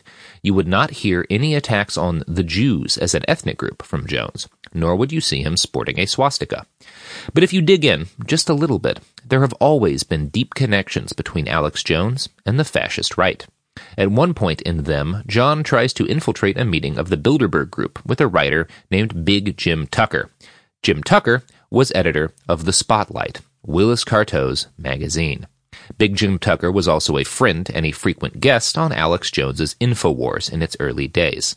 Like Jones, Big Jim was obsessed with the Bilderberg Group. He viewed it as part of the Jewish conspiracy to dominate the globe. Jones professed the same beliefs, minus the J word. That 1999 gathering at the ruins of the Branch Davidian compound near Waco, where John Ronson showed up with Randy Weaver, was framed as a volunteer effort to rebuild the Davidian church. The whole thing was organized by the then 25-year-old Alex Jones. He told The Oklahoman, quote, "We've had school teachers and black single mothers and auto mechanics and doctors. There was even a Jewish rabbi out here one day helping us. Sure, we've had folks in their camo and their camo hats with the militias helping us, too." One of the men who gathered in Mount Carmel that day was Colonel Beau Gritz. Gritz was a legendary figure in the Patriot movement, a decorated veteran, the supposed inspiration behind the character Rambo, and, of course, a hardcore believer in Christian identity theology. In 1998, right before the Mount Carmel meeting, he sent this out in an online bulletin to his followers. "Do you see the sign, the scent, stain, and mark of the beast on America today? Are you willing to submit and join this seed line of Satan? Look to those who are openly antichrist, who in the world is promoting abortion, pornography, pedophilia, godless laws, adultery, New Age international banking, entertainment industry, and world publishing. Wherever you find perversion of God's laws, you will find the worshippers of Baal, with their roots still in Babylonian mysticism." New Age international banking, entertainment industry, and world publishing is a little coyer than just shouting, "The Jews." But Beau was more direct in a bulletin he sent out a year later, during the 2000 election. "Jews, feminists, sodomites, and other liberal activists may install gore over an apathetic moral majority. Runaway abortion, antichrist, God, and globalism are certain." Meanwhile, here's a quote from Alex Jones from John Ronson's book, Them, during that Mount Carmel gathering. "The Bilderbergers," said Alex, "are the Roman Senate. It's a pyramid. They're way up there. Below them, you've got the IMF, the World Bank, the United Nations, and then you've got us down here, the cattle, the human resources. And Randy Weaver is way out over there, see? He left. They hate that, so they scare the cattle back into the pen, see? Burn them out. I'm living in a place where black helicopters, 150 miles south of me, are burning buildings, terrorizing people, and I'm an extremist? Who says you're an extremist?" I asked. "The Anti-Defamation League," he yelled. "The ADL are a bucket of black paint and a brush. They're worse than the Klan. They get massive funding from the globalists. It doesn't matter if your girlfriend's Jewish, your little sister's Korean." Alex's little sister is Korean. "Anybody who wants to live free is a racist. The ADL is the scum of the earth." What we see from Jones there is more or less the same views that he would spend years broadcasting out to millions of listeners around the world in the late 90s and early 2000s. And if you look at those views independently, Jones's beliefs look like pseudo-harmless conspiracy theorizing. But placed next to Beau Gritz, we can see Jones for what he is, a way to ease people into Christian identity-style beliefs that lead, ultimately, to exterminationist anti-Semitism. 17 years after that Mount Carmel meeting, I published a study with the investigative journalism collective Bellingcat on how 75 fascist activists had been initially converted or red-pilled to the cause. My research was based on leaked internal conversations where these neo-Nazis, Klansmen, and other extremists discussed their ideological evolution. 6 of them credited Alex Jones with their red-pilling. They even had a name for it, taking the conspiracy pill. There was an explicit understanding that interest in wacky conspiracy theories could, gradually, make people more willing to accept neo-Nazi attitudes towards the Jewish question. One user wrote, "I don't give a fuck if you think it, it being the secret rulers of the world, are aliens or not, as long as those aliens are Jewish at the end of the day. For those of us who grew up online in the early aughts, the last 5 years or so have been a continuous, dispiriting process of watching outright fascist beliefs bubble up on places like Reddit and 4chan. It seems as if Nazis have literally eaten the internet we all knew and loved as kids. This did not happen by accident. Alex Jones is just one prong of a concerted digital power grab that began before most of us even knew the internet existed.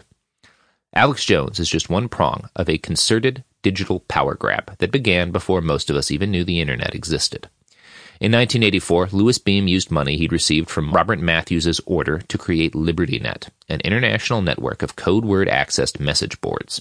The goal of LibertyNet was to link the white power movement together. It was used to spread recruitment materials, and its establishment allowed the movement to switch tactics quickly, as was seen after Estes Park. It also included personal ads and pen pal programs, which could be as innocuous as connecting racists for social purposes, but was also useful for planning crimes. The internet allowed Beam to send racist propaganda into places where it was illegal, like Canada and Germany. After setting up LibertyNet, Beam wrote, "Finally, we are all going to be linked together at one point in time. Imagine, if you will, all the great minds of the patriotic Christian movement linked together and joined to one computer. Imagine any patriot in the country being able to call up and access these minds. You are online with the Aryan Nations Brain Trust. It is here to serve the folk. It has been said that knowledge is power, which it most assuredly is. The computer offers, to those who become proficient in its use, power undreamed of by the rulers of the past." Computers were not cheap in the mid-1980s. Beam's work required the modern equivalent of tens of thousands of dollars in seed money. A single Apple computer cost roughly $2,000 at the time. Without the Order, none of this would have been possible. And while law enforcement was diligent about trying to track down all the rocket launchers and machine guns and explosives bought with the Order's ill-gotten gains, they barely seemed to notice the computer equipment Beam had bought and spread around the nation. After all, why would the 1980s FBI care if some Apple IIs wound up gifted to various Nazis around the nation? Ignoring this would prove to be a tremendous error in judgment. By 1995, slightly over a decade later, Nazi efforts online had crystallized into a cohesive and effective digital Reich. Fascists were some of the first people to effectively harness the power of the internet in an organized way. The book Nation and Race, edited by Jeffrey Kaplan and Tor Bjorgo, includes a chapter that delves into the state of the online white supremacist movement at this time. The book cites Walter Benjamin, a scholar who wrote an essay about how new technology, like photography, was harnessed by the original Nazis. Quote, "Mass movements are usually discerned more clearly by a camera than by the naked eye. A bird's-eye view best captures gatherings of hundreds of thousands, and even though such a view may be accessible to the human eye as it is to the camera, the image received by the eye cannot be enlarged the way a negative is enlarged." While photographs in a film best captured the character of the original Nazi movement, its modern descendant is best captured online, in countless conversations and debates across message boards, image boards, YouTube comment sections, and the like. In the wake of the Oklahoma City bombing, and in response to the effectiveness with which anti-racist street movements like Skinheads Against Racial Prejudice shut down fascist street gatherings, the internet became increasingly central to the development of American fascism. In the early 1990s, Milton John Kleim Jr. was a 25-year-old studying at St. Cloud University. His school provided him with a free Usenet account, and one of his professors rather accidentally gave him the listing where he came upon alt.skinheads, a neo-Nazi news group. Milton was one of the first young men to become radicalized into fascism through the internet. He grew obsessed, spending hours a day writing thousands of newsgroup posts and emails. He became a coordinator for several digitally inclined fascists. Kleim graduated in 1995, and shortly thereafter, he had his first real face-to-face encounter with a member of the movement, Lynn Young, William Pierce's secretary. She gave Kleim a check for $500, which he used to buy a computer to continue his work now that he was no longer at the university. Kleim may never again have met another Nazi in person, but he continued his activities, and later that year wrote an essay on digital strategy that he posted to the Aryan Crusaders Library website. In it, he wrote that the internet, quote, "offers enormous opportunity for the Aryan resistance to disseminate our message to the unaware and the ignorant. It is the only relatively uncensored, so far, free-forum mass medium which we have available. The state cannot yet stop us from advertising our ideas and organizations. Now is the time to grasp the weapon which is the net and wield it skillfully and wisely, while you may still do so freely." In the mid-1990s, Usenet, an early predecessor to modern forum culture, was where most online discussions occurred. The most critical Nazi destinations had names like alt.nationalism.white, alt.revolution.counter, alt.skinhead, and, as a prelude to 8chan's poll board, alt.politics. This was all very much in line with the ideas Beam had laid out a decade earlier.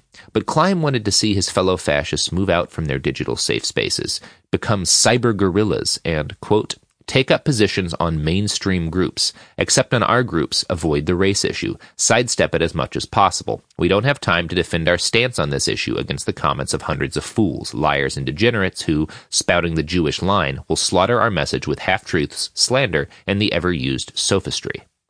Klein's writing is particularly fascinating to me for the similarities I see between it and things I've encountered in my own exploration of the modern online Nazi haven 8chan.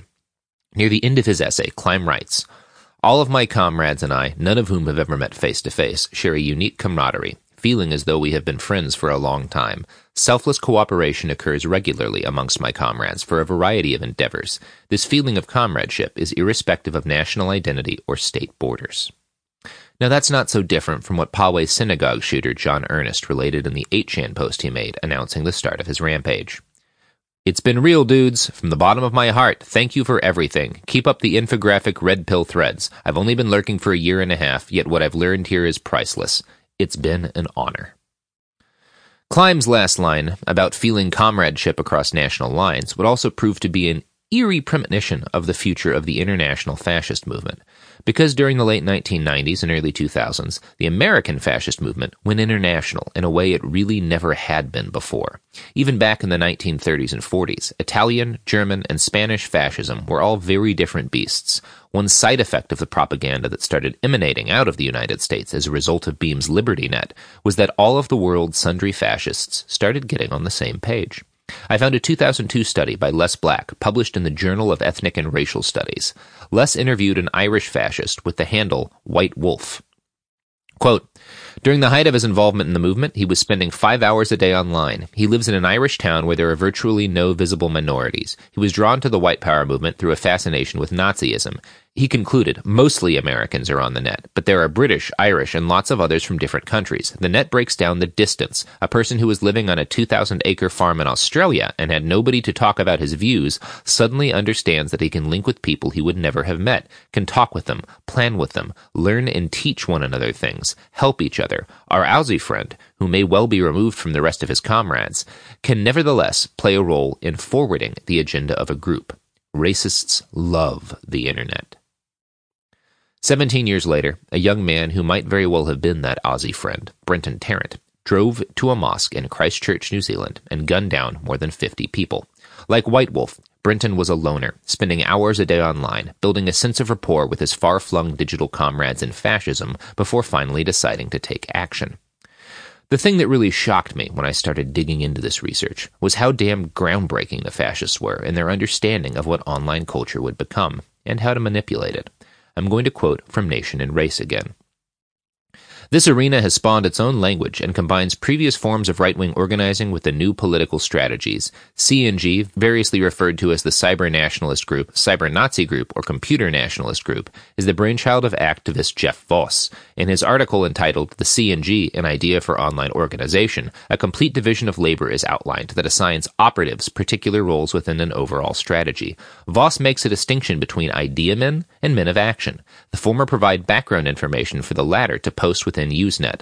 The manifesto outlines 4 types of underground operative: a disseminator, or a subtle disseminator of information, who places it on FTP sites and makes subtle reference to endorsements such as info on news, usually pretending to be a disinterested observer; a pirate, a person who will pirate an account for one-shot high-saturation dissemination of propaganda; an impersonator, who impersonates the enemy posting, embarrassing the left and infuriating the public; and an infiltrator, who infiltrates the enemy camp. Fascists were some of the first folks to develop a cohesive strategy around flaming. As early as 1995, researchers into online extremism had realized that a common endpoint used by right-wing activists is the stylized disclaimer, "I am not a Nazi." Those same researchers also noted the use of mail bombs, or software that allowed fascists to deluge a recipient in hundreds upon hundreds of pieces of spam email in order to make an opponent's account functionally unusable. 21 years later, when I wrote an article critical of 8chan in the lead-up to the 2016 election, my work account was deluged in spam emails. Wyatt Kaldenberg was an internet activist affiliated with Tom Metzger's White Aryan Resistance, or WAR. We even talked about Metzger or WAR much in this audiobook. I had to limit my focus somewhere. But Tom was a major part of the Nazi skinhead movement, as well as an associate of the Order. Back in the 1970s, he worked with David Duke to help organize his Klan border watch.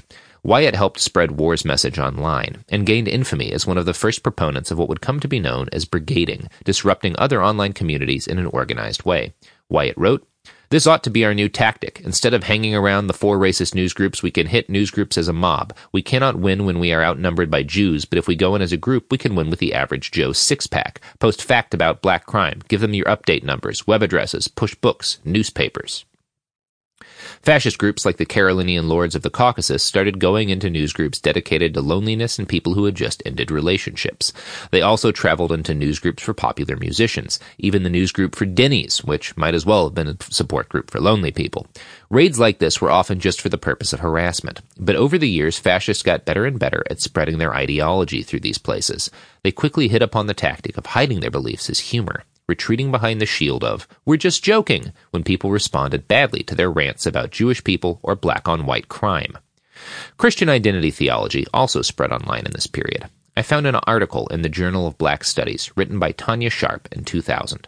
She noted, "The internet has become a primary means for disseminating information for these groups. Currently, there are 25 websites and 13 newsgroups specifically devoted to identity Christianity on the World Wide Web, as well as 130 other websites that are devoted to similar and related topics. Individuals can tap into these websites and find procedures for making bombs, obtain hate propaganda tracts, and request catalogs that market white supremacist books and paraphernalia. They may also share Jew, get black, gay, Asian, and Hispanic bashing sessions with like-minded individuals in chat rooms." Bit by bit, and almost entirely in a decentralized manner, the digital Reich came together in the early 2000s. Law enforcement was not just helpless to do anything. It's debatable whether or not they even realized what was really happening. Most of their online efforts were spent keeping track of known quantities with long-standing online ties, like Don Black and his popular fascist website, Stormfront. Now, Stormfront is certainly important. Nearly 100 hate crime murders have been traced to members of the site, but the FBI wasn't even particularly good at monitoring Stormfront. In July of 2019, in response to a FOIA request, the Bureau admitted that they had somehow lost virtually all of their files on the website. So if the FBI only did a quarter-ass job of monitoring the most obvious Nazis online, it's probably not surprising that they completely failed to notice when fascists started infiltrating communities on websites like 4chan and Reddit. It happened slowly, camouflaged in irony and humor. As a young man, I was only vaguely aware of the changes taking place in the digital spaces I'd grown up around. Holocaust jokes grew more common, so did racist humor. Maybe more than just growing more frequent, these jokes also grew more specific, evolving from jibes about Jewish people being stingy with money and black people hating camping, to memes about how Hitler did nothing wrong and image macros that repeated bad science about race and IQ. In a 2018 article I found on The Observer, Holocaust scholar Timothy Snyder commented on the use of irony and humor by fascists to mainstream their views. "What 21st century culture has introduced is that nothing really is serious. And that is an interestingly dangerous idea, because if nothing is serious, you can have this ambiguity where you could actually be doing something very serious, but you're pretending not to, and you can always fall back and say, well, this was just a joke, because everything is just a joke. But of course, you don't really believe that everything is just a joke, or you wouldn't be promoting fascism or white supremacy or whatever it may be." And then, in 2014, things rather suddenly boiled over into the cultural phenomenon known as Gamergate. On its surface, Gamergate was a reaction to corruption in video games journalism. In reality, it was an eruption of white and male supremacist hatred, an attack on modernity and liberalism by an army of young men who believed they'd been wronged by society. There has not yet been a great deal of research into whether or not there was an organized attempt by the white power movement to co-opt Gamergate, but there is ample evidence that the ideas of that movement quickly made it into popular memes spread by Gamergaters. During my research, I came across a thread on the website Reset Era, filled with other confused digital natives trying to figure out just what the fuck had happened with Gamergate. One user posted a series of memes he'd saved during that time. In retrospect, they seemed to show a progressive descent into white nationalism. The first is a propaganda poster featuring a cartoon mascot of 4chan's poll board, Polina, advising the Anons of Poll on how to effectively aid the movement. Paulina is blonde-haired and blue-eyed. At the top of the poster are the words, "Who is that girl? Blonde-haired, blue eyes, fair skin. Why? It must be Paulina." Another meme from further on in the collection is significantly Nazier. It's based around an old labor movement political cartoon, Pyramid of a Modern Capitalist System, showing laborers on the very bottom being exploited by the classes above them. In the Gamergate adaptation, gamers are the bottom of the pyramid, with games journalists above them, critical theorist social justice warriors like Anita Sarkeesian above them, cultural Marxist academia above them, and then Fafsalones atop, represented by an Illuminati eye symbol. We don't see much explicit anti-Semitism in this cartoon, but it is there, both in the references to cultural Marxism and in the caricatured drawings of Jewish video game critics. It's clear at this point that some of the old white power talking points had started to mutate to better appeal to modern and extremely online youth. Eventually, the harassment of video game journalists and critics, most of whom were women, grew severe and illegal enough that 4chan exiled its Gamergaters. Many of them migrated to 8chan, and over the next several years they grew more radical and more explicitly fascist, until, eventually, they were openly planning for how to create a new Holocaust. It's impossible to know how much of the ironic fascist shitposting started off innocently and how much of it was seeded by white power activists, but we know they were engaging in that behavior purposefully for more than 20 years, and in the years after Gamergate, their work has paid dividends. The true danger of the digital Reich was best expressed by Alex Curtis, the publisher of an extremist neo-Nazi magazine and self-proclaimed lone wolf of hate. In the early 2000s, he wrote of his hope that some well-placed Aryans will one day cause some serious wreckage. 1,000 Timothy McVeighs would end any semblance of stability in this racially corrupt society. We have not yet reached the point where there are 1,000 Timothy McVeighs, but we have seen a marked increase in the amount of right-wing domestic terror over the last several years, and it certainly seems to be driven largely by online radicalization. Robert Bowers, the Tree of Life synagogue shooter, was radicalized in part on Gab, a social network for Nazis. He announced the start of his rampage there. 6 months later, the Poway synagogue shooter announced the start of his rampage on 8chan, as had the Christchurch shooter 6 weeks prior. There are other names on this roll call of internet-inspired fascist violence. The Atomwaffen terrorist group, responsible for 3 murders so far, started off with extremely online Nazis working to form a terror cell in imitation of the book Siege, written by James Mason. We talked briefly about Mason and Siege at the start of this book. He was a student of William Pierce, and Siege might best be understood as a more academic accompanying text to the Turner Diaries. What the Diaries propose as fiction, Siege outlines in strategic depth. Mason advocates for leaderless resistance and lone wolf-style attacks. Quote, "The lone wolf cannot be detected, cannot be prevented, and seldom can be traced. If I were asked by anyone my opinion on what to look for or hope for next, I would tell them a wave of killings or assassinations of system bureaucrats by roving gunmen who have their strategy well mapped out and advanced and well and nigh impossible to stop." In early 2019, Coast Guard Lieutenant Christopher Hassan was caught planning this exact sort of attack. He had a cache of weapons and ammo and a kill list of journalists and Democratic politicians. Hassan was obsessed with the manifesto of Anders Breivik, a far-right shooter who murdered dozens of students in Utøya, Norway. We don't know where he first came into contact with that manifesto, but spreading it has been a priority of online fascists for years. In the wake of the Christchurch shooting, they've started spreading Brenton Tarrant's manifesto as well. The Poway synagogue shooter cited both manifestos as major inspirations for his attack. In his own rampage thread on 8chan, the Poway shooter stated his desire to beat Terrence high score. In this, we see echoes of Eric Harris, the Columbine shooter who was obsessed with beating Timothy McVeigh's high score. Right now, as I read this, violent armed young men on 8chan's poll board and in numerous Discord chat rooms around the country are plotting for ways they might beat their heroes and win a high score of their own. On Telegram, the Bowl Patrol, a group of young fascists dedicated to Charleston shooter Dylan Roof, celebrate Saint Roof and fantasize about new acts of violence in his name. The yearly harvest in blood these young men will reap was sown by Louis Beam, William Pierce, and Bob Matthews.